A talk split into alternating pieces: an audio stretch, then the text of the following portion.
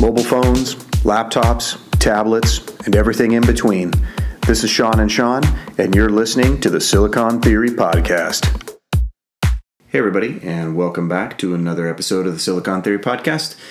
I'm Sean, your host and moderator. With me, as always, Sean P. Say hello, Sean P. Happy 2017, everyone. It's a brand new year, so we are in deep 2017 territory, and as such, wanted to take a look back real quick at some of the best of tech of 2016. We've got uh, a couple of different categories we'll run through, and uh, then we'll get to the best overall performer in the mobile phone category.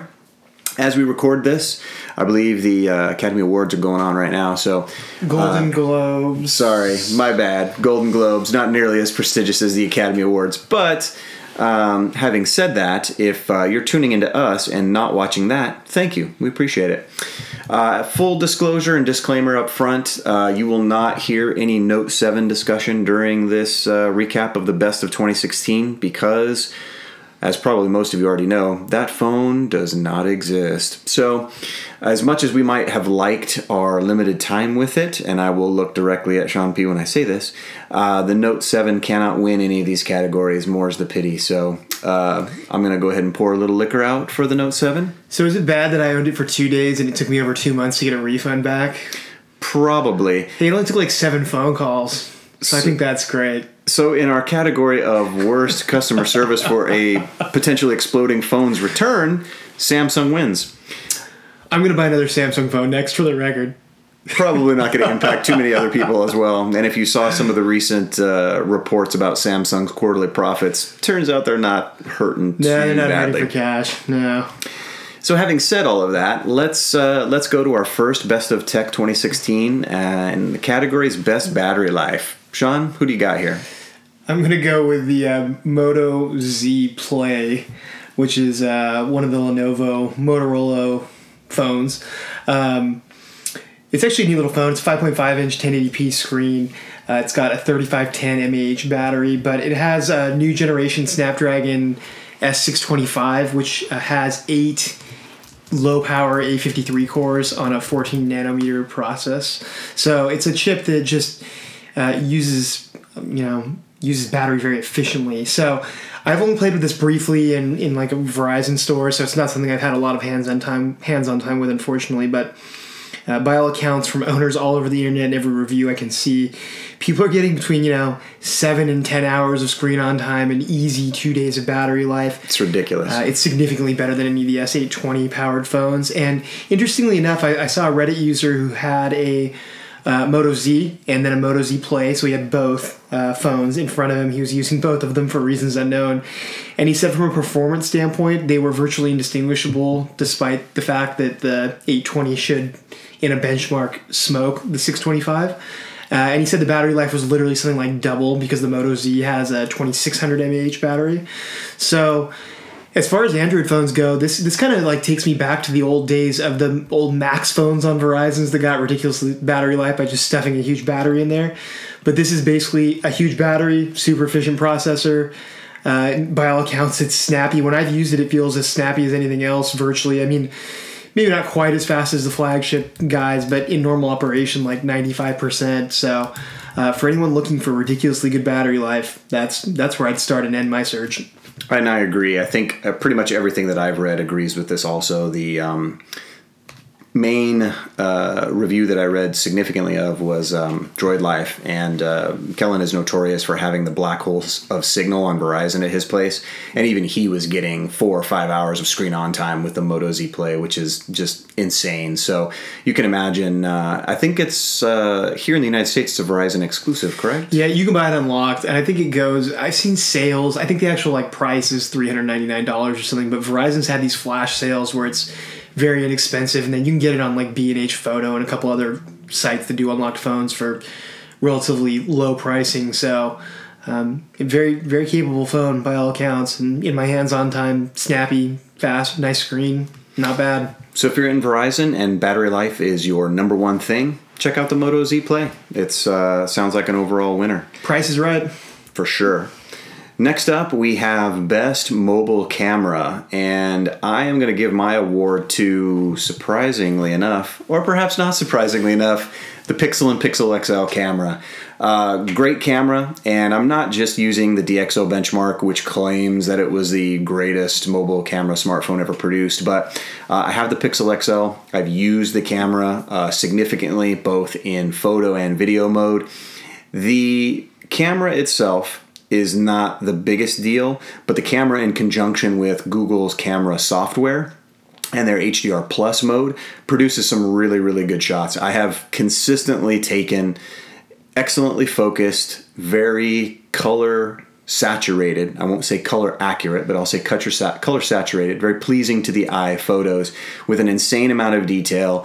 I am able to do whatever I want with the photos, whether it be uh, view them on a computer screen or on an Instagram feed, and uh, it, it just works. It, it's fast to load, it's fast to take pictures, it produces excellent quality results. Um, I, I don't think there's a ton of difference in the market right now between many of the top players. Um, and soon, in fact, as part of um, another review for uh, silicontheory.com i'm comparing the iphone 6s camera to the pixel xl camera.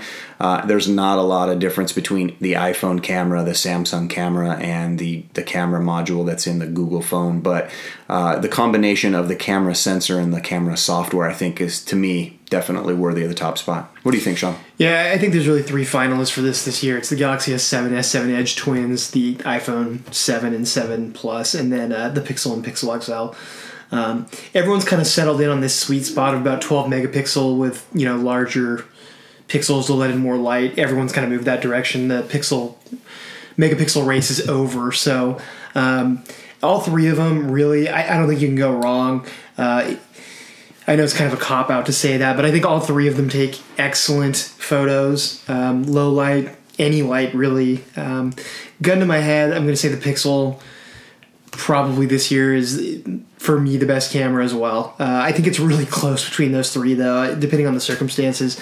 I think you could take a picture with all three and pick different ones each time. So I don't think there's a whole lot of difference, but I think those three have definitely differentiated themselves from everyone else. With the Pixel probably being slightly better this year. Um, LG is right there in the conversation. I mean, the V20 has the dual cameras and um, takes excellent pictures, but I think they've slipped a little bit this year. I felt like LG didn't make quite as much progress this year as the other three did. Um, even HTC on the 10 finally put in a good camera. It's not quite as good as those other three either, but it takes very serviceable pictures. Um, so I think the good news here is all the major players' cameras at this point are serviceable. Certainly take good pictures in good light. Most of them take good pictures even in lower lighting at this point. Um, but gun to my head, I think the Pixel is probably the most consistent and really has some standout shots I've seen. So um, I'm going to agree with you on this category. And I think that uh, I think you're right, 100%. That we're kind of at a, a tipping point for mobile smartphone cameras. Uh, you really can't go wrong. You really have to look ho- long and hard to find a, a lower than average um, camera. Uh, but I think right now, definitely the Pixel is the champ. Um, next category is best mobile display. So, for someone who considers himself a screen whore and considers the display probably one of the most important features in a smartphone, who do you got here, Sean? I think this is no surprise to anyone. Right now, uh, Samsung still makes the best screens in the business. So the S7, S7 Edge were the best screens that I laid eyes on this year. Um, that's in no small part due to the fact that they're OLED screens, so they have unlimited contrast. Um, they can do true blacks where they're not actually lit unlike LCDs. Samsung also has the four modes in their phone, so you can kind of choose what color gamut you want to run. And their sRGB mode is excellent. It consistently scores, you know, in the top two or three, along with Apple for display accuracy. Um, so it, brightness, auto brightness, contrast, color accuracy, anything you can think of, I, I think Samsung's still ahead of the game. Uh, as far as LCDs go, I would say the Apple displays this year are the best LCDs I've ever laid eyes on. Uh, it's kind of interesting too because the the iPhone 7 is effectively 750p or right in that range, and then you have the 1080p iPhone uh, 7 Plus, and you have a lot of Android devices that are in the 2K resolution, 1440p. Um, but the iPhone displays are also exceptionally well calibrated. I mean, they, they run a little bit cold uh, as far as the the white point's concerned. They run you know 68 to 7000 K there, but a little more blue than a little more blue. Uh, they're not very warm. They they run a little bit cooler, but as far as the accuracy and everything else. The the iPhone displays are fabulous. So. Um, right now, Samsung one, Apple two, and then everyone else is kind of beneath them. Uh, lots of rumors this year that Apple's going to make a switch to OLED screens provided by Samsung in at least one of the iPhones this year. So it'll really be interesting to see what they do with that. I would have to imagine that's going to be like the top or right at the top. Um, for the Galaxy S8, it looks like Samsung's going to stick with a 1440p screen, but they might go with a RGB subpixel matrix instead of a pentile one for the first time since the Note 2. So if that's the case, there's room for improvement there too. So I'm really looking forward to see what these two guys can do this year. I think they're far and away the best displays on the market. When you look at LG and HTC, that's really their biggest weakness, I think, comparatively. Um, both of them are still running LCDs. Both of them are not very well calibrated. They tend to run really cold, especially LG. I think they're up to like 8500 to 9000K, which is like blue whites. So Samsung and Apple, the best. I would say Samsung's still the best, and this year it'll be interesting to see as Apple switches to LED uh, what they do in comparison to Samsung at that point. I don't really think there's any argument here. Um, every year, AnandTech runs through um, some very focused, detailed technical testing of displays, and pretty much every year their conclusion is the same. Samsung has produced the best quality mobile display ever in a smartphone. And then the following year, they do it again. And then the year after that, they do it again. Um, we have a Galaxy S7 in house. It's a really, really nice display. It gets nice and bright. You can see it in direct sunlight reasonably well. It gets nice and low. So if you're in the dark and you want to just look at your phone without blinding yourself, you can do that too colors are very vibrant, as are many of the OLED displays. Um, they're very punchy. Um, greens are really deep and and vibrant. Reds and blues and every other kind of color just pops off the screen. It's some people refer to it as cartoonish. So you'll find a lot of people who prefer the uh, iPhone's LCD display because the colors are a little bit more uh, true to life. But um, for my money, probably for most other people's money, Samsung makes the best mobile smartphone display. And if that's your number one feature, if what you're looking for is the single best panel on the market, find Samsung, full stop, you're there. Yeah, I think that's pretty much right. Um, I would also say though that a lot of other manufacturers they they get panels that are sourced by Samsung that aren't quite as nice, but we are reaching kind of a point where when I look at a lot of phones, the screen is more than adequate. For a while, the gap was fairly large. Samsung panels were far and away the best. I think the best example of that is the Nexus 6 panel in comparison to the Samsungs at the time was it's it was a stark difference. But now when I look at things like the Pixel and the Pixel XL that are running AMOLED screens, some other things that have AMOLEDs, they don't look quite as nice as the Samsungs. They're not quite as nicely calibrated, and they don't get quite as bright. There's there's these little areas where they're not quite as nice, but overall, uh, AMOLED AMOLED screens have come a long way, and and even even if you're not using a top tier Samsung, they're they're pretty good at this point. We're spoiled. We are. There's a lot of good panels out there right now, but um, I think you're right. I think Samsung and, and the iPhone panels are are in the kind of a class by themselves in, in terms of the just the overall quality of the display, and everybody else in terms of how good they are is varying degrees of excuse me varying degrees of um, being below them. So if uh, screen is number one, Samsung is your choice. So, what we wanted to do with this next thing was give something a little bit different and take a look at what kind of OEM brought the best value proposition to the market. So, we're calling this the best value for the money. So, basically, if you're looking at a mobile phone in all of its entirety the, the camera, the display, the battery life, the build quality, the everything else what you pay for and what you get is basically what we're talking about. And for me, this is probably the best phone that a lot of people haven't heard of, and that's the OnePlus 3T. Specifically, the 3T because OnePlus released a OnePlus 3 uh, in June of last year, if I remember correctly. And then about five months later, they released the 3T, which is a slightly upgraded version. But when you look at this phone, I think if I remember correctly, starts at 449.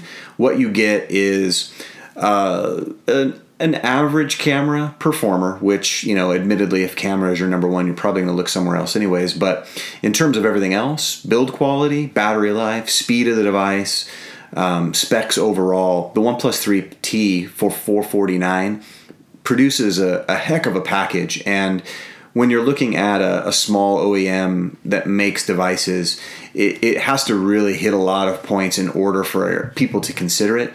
And I think because I know that Sean P got a lot of time to spend some hands on with the 3T and came away really impressed, or excuse me, the One 3 and came away really impressed. Um, I think for me that I don't think any other smartphone that's you know another 45% markup produces 45% better in terms of specifications, speed, and quality. So for me, the best overall value for the money is the OnePlus 3T. What do you think, Sean?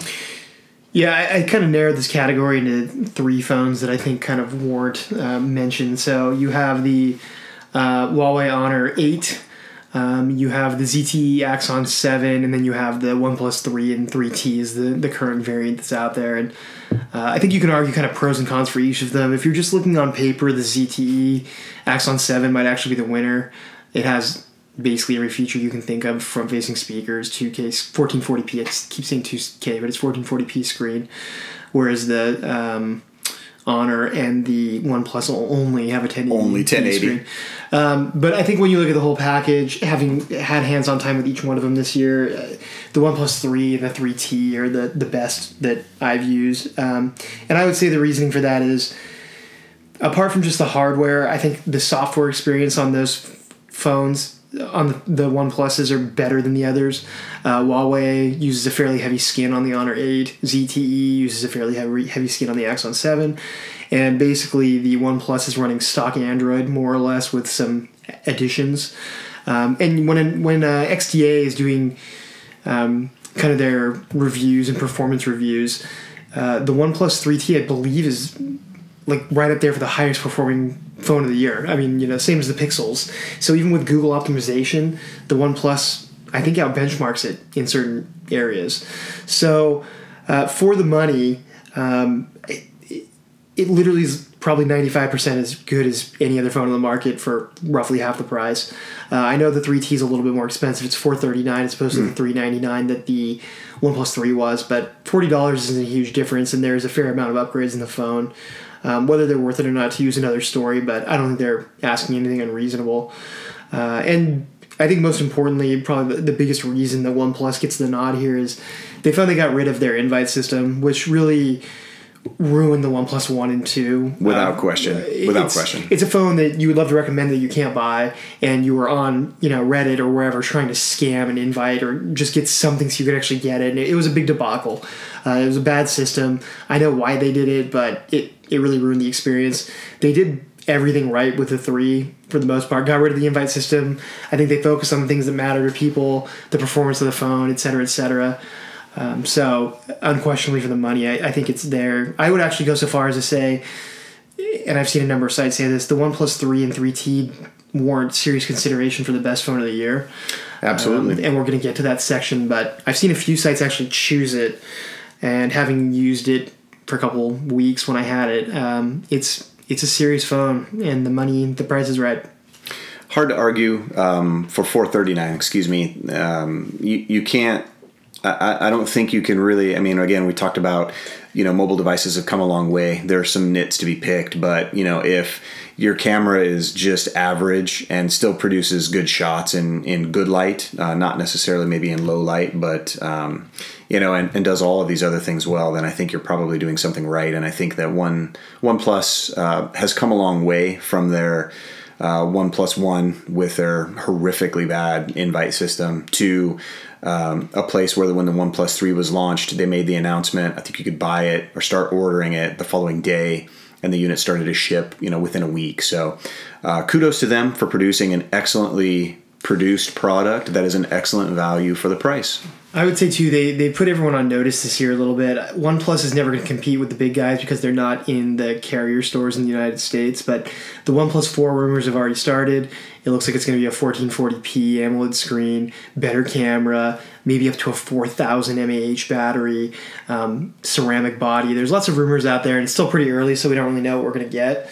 But again, if they get rid of the invite system and they keep the price relatively close to where it is, and they actually have all those features in there it, it's I think it's going to be pretty difficult for a lot of companies to justify charging twice as much. I think we're kind of already there now, but they're getting significantly closer to it's virtually indistinguishable from the others and just costs less. So again, without the marketing and, and being in the carrier stores, it'll probably never compete with the Samsungs and Googles and Apples of the world, obviously. But I don't know. The OnePlus is doing it right. It, it's a good way to get noticed, and for people looking for unlocked phones, and especially as companies move away from the two-year contract model.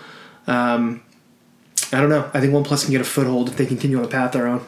I agree, and I think that in a lot of ways it does put some of the other makers on notice that they're going to have to come up with a compelling product in order for it to justify a higher price point. Which, in essence, leads us to our last category, which is best overall mobile phone in 2016. This was a great year for mobile technology. I don't think either of us denies that, and we um, we had a conversation off air about uh, what we thought this was, and uh, I believe there was a threat leveled against me to uh, be forced to use an, an iPhone for the uh, balance of the year if uh, I didn't comply with a certain request. And I really, uh, for me, anyways, I really gave consideration to the iPhone for phone of the year because I think there are a lot of things that iPhone did right, or excuse me, that Apple did right with the iPhone and the iPhone 7. But for me, the phone of the year, uh, I don't think is again any surprise to anybody. But I think the Pixel XL and the Pixel, for me, represent what people who use Android devices really have come to want, which is a fluid, integrated experience that allows you to basically get the it just works feeling of an iPhone on an Android device. It's polished, it's fast, you get updates quickly directly from Google. And in essence, you get the vision of Android by Google on your phone. And there are a lot of other things to like about it. Again, the camera is really good. For me, battery life has been excellent. Um, you know, registering uh, you know several hours of screen on time anywhere between four and five and i can go you know between 18 and 30 hours on a single charge. In fact yesterday i, I had the phone uh, off for one day four hours uh, off of a single charge which up until now has not been possible for me with any phone no matter what i did to it you know ROMing and tweaking and kernel changes and what have you. So um, the display is fine. Um, it, it, gets good battery life. The storage is fine. The extra perks that you get, the 24 7 live support, the unlimited native resolution backup in Google Photos, um, you know, all of the little things that go into it. Is it water resistant? No. Does it have expandable storage? No. Do those things matter to me in terms of what I consider for necessary for a phone? No, they don't. And that's why for me, the Pixel and the Pixel XL are phone of the year. What do you got, Sean? I, I think it's hard to argue. This year was significantly better than last year. Last, excuse me, we're in 2017. 2016 was significantly better than 2015. Um, I think 2015, it's pretty well documented with the Snapdragon 808 and 810 kind of disaster that it kind of was a lost year in a lot of ways, and it was a shame. It was. Um, this, this year was significantly better. Uh, I would say so I know we said we wouldn't mention it. The huge misfire, and fire is probably a poor choice of words because that's what it did. is, the Note, is the Note 7. Um, so if you take that out of the equation, though, and you look at the major releases, I think the only other real misfire this year was the LG G5. They tried this modular system, but it felt more like a beta than a finished product, and then they didn't actually release any modules for it. So surprise, surprise, that failed. But when you look at the rest of the releases as a whole, Galaxy S7, S7 Edge, um, you have the HTC 10, uh, Moto Z, Moto Z Force, uh, Pixel Twins, um, LG V20, OnePlus 3 and 3T. When you look across kind of the spectrum of major releases, all those phones are pretty good for the most part. Damn good. Um, the the year was so good, in fact, that like the HTC 10 is a pretty fantastic phone that no one talks about or even notices or bought, um, which is sad. Yeah, really poor HTC. Because um, they actually finally fixed almost everything they were weak in and brought a fantastic phone out, and no one paid attention because there's so many good phones. So, having said all of that, I think if you narrow everything down, my kind of Mount Rushmore, the four that stood out were the OnePlus 3 and 3T, uh, the iPhone 7 and 7 Plus, Galaxy S7, S7 Edge, and the Pixel and Pixel XL. And I think you could make kind of compelling cases for all of them.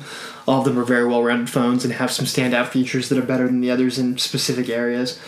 Um, but I'm also going to choose the Pixel and Pixel XL this year. Um, and that's because the Galaxy S7 and S7 Edge, they're great phones, but they're kind of extensions of what Samsung's already been doing. Uh, and the iPhone 7 and 7 Plus are the same. They're an extension of what Apple's been doing. They're refined products. They're great. They're they have features across the board, water resistance, and even some things that the Pixel doesn't have. Um, and the OnePlus 3 and the 3T, they're great phones as well, especially for the money. But I, I, think they're just not quite up with those other group. Uh, close though. So the Pixels, though, um, for Google's first shot at phones, they're just. We keep going back to the "it just works" mantra, the thing that they said about the iPhones for so long that I used to roll my eyes out and kind of gag on a little bit. But it's just true for the most part with the Pixels. It's the first Android phone that really, it's just well rounded in every area. There's no real huge weakness. You can pick out feature weaknesses. You can say, "Oh, it's not waterproof," for instance, um, and some of the other, you know, doesn't wireless charge, that kind of stuff. Some of the stuff that Samsung has, but for the things that matter for a user battery life, fluidity, uh, camera, screen, um, software support, the software itself. The Pixel and Pixel XL are awesome. They're fast, they just fly, everything works really well. Anyone can pick it up and use it. It's not just an enthusiast phone. Uh, the designs are a little boring. I hope Sam, I hope, excuse me, that Google a little more time next year does something a little more interesting. Um, and I do hope they add waterproofing next year. I think that's something that consumers do want. But everything else, they're just really, really good phones. Um, as I said, I, think Google for their first attempt hit at least a solid uh, triple, if maybe not a home run. And next year, I'm hoping they hit the grand slam. But it's a great phone. It's easy to recommend. Uh, it comes in two sizes which is great, and you don't lose anything if you take the smaller size. Things are scaled appropriately as far as the resolution of the screen and the battery, but otherwise it's identical, so you don't get penalized if you want something that's a little bit easier in the hand. Um, so yeah, it, it, was a great year overall. Lots of great devices, but uh, gun to my head, I think the, I think when you look back, the Pixel and the Pixel XL are what's going to stand out as far as this year is concerned. I think looking back, the Galaxy S7 and S7 Edge and the iPhones may just be another iPhone release and another Galaxy release, whereas the Pixels were the first Pixel, an excellent phone in its own right, and it's something we might look back on as kind of a watershed moment when Google got serious about making phone hardware. I think you're right. I think that the significance that it has uh, in 2016 uh, kind of pushes it over the top. Uh, yeah, do I wish it had maybe some of the other features? Sure. I would love to have everything packed into a mobile smartphone. Why not? Blender, you know, juicer. Uh, give me shoe shine, whatever. But the the biggest thing is that it is the first attempt by Google, and they did a really damn good job with it, and that makes me excited not only for the future but for what the present is. And what the present is is a phone that anyone can enjoy, use, and get a lot of value out of, especially for the average consumer because of the things that we've talked about, including one thing that we didn't, which is it actually works on every carrier.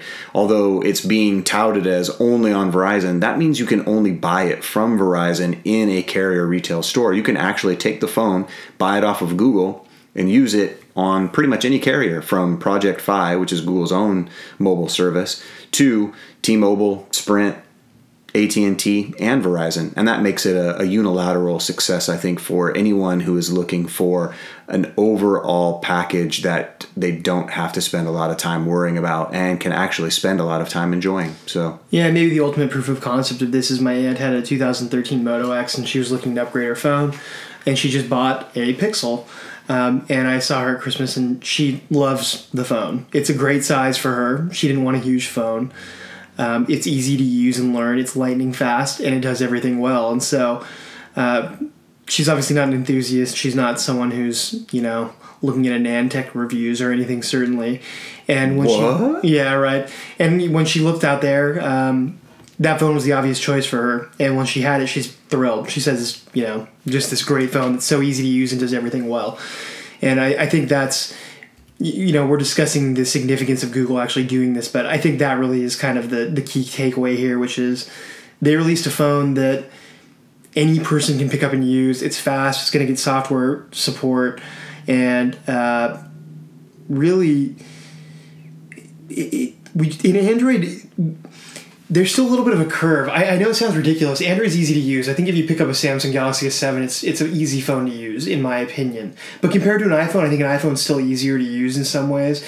It's the the interface is just a little simpler, but the Pixel falls into that same very very simple interface and just kind of it's intuitive to use, maybe more so than the Grace UI on the the Galaxy phone or um, anything else out there in Android land. And yeah, I, I, don't, I don't know. It's just a great phone. I'm really looking forward to see what Google does next year with a whole year to put a phone together because the the Pixel I, I forget what the you know the nine months nine months I think from start to finish so there were some compromises that had to be made that they probably won't have to make this year, and I can't wait to see what they do next time. Absolutely. So there you have it. The Silicon Theory Best of Techs 2016. We covered a lot of ground. We've got uh, a lot of good phones in 2016, and 2017 is shaping up to be a terrific year as well, at least from the initial rumors. And having said that, make sure you check out our uh, January Rumor Roundup podcast, which should be coming shortly. But as always, you can find us on silicontheory.com. You can follow us on Twitter and Instagram at Silicon Theory. And uh, make sure you subscribe to the Silicon Theory podcast to get all the new episodes as they're uploaded. Everybody, have a great 2017 and hope you enjoyed 2016 as much as we did. Good to be back. We'll do it again soon. Take care, guys.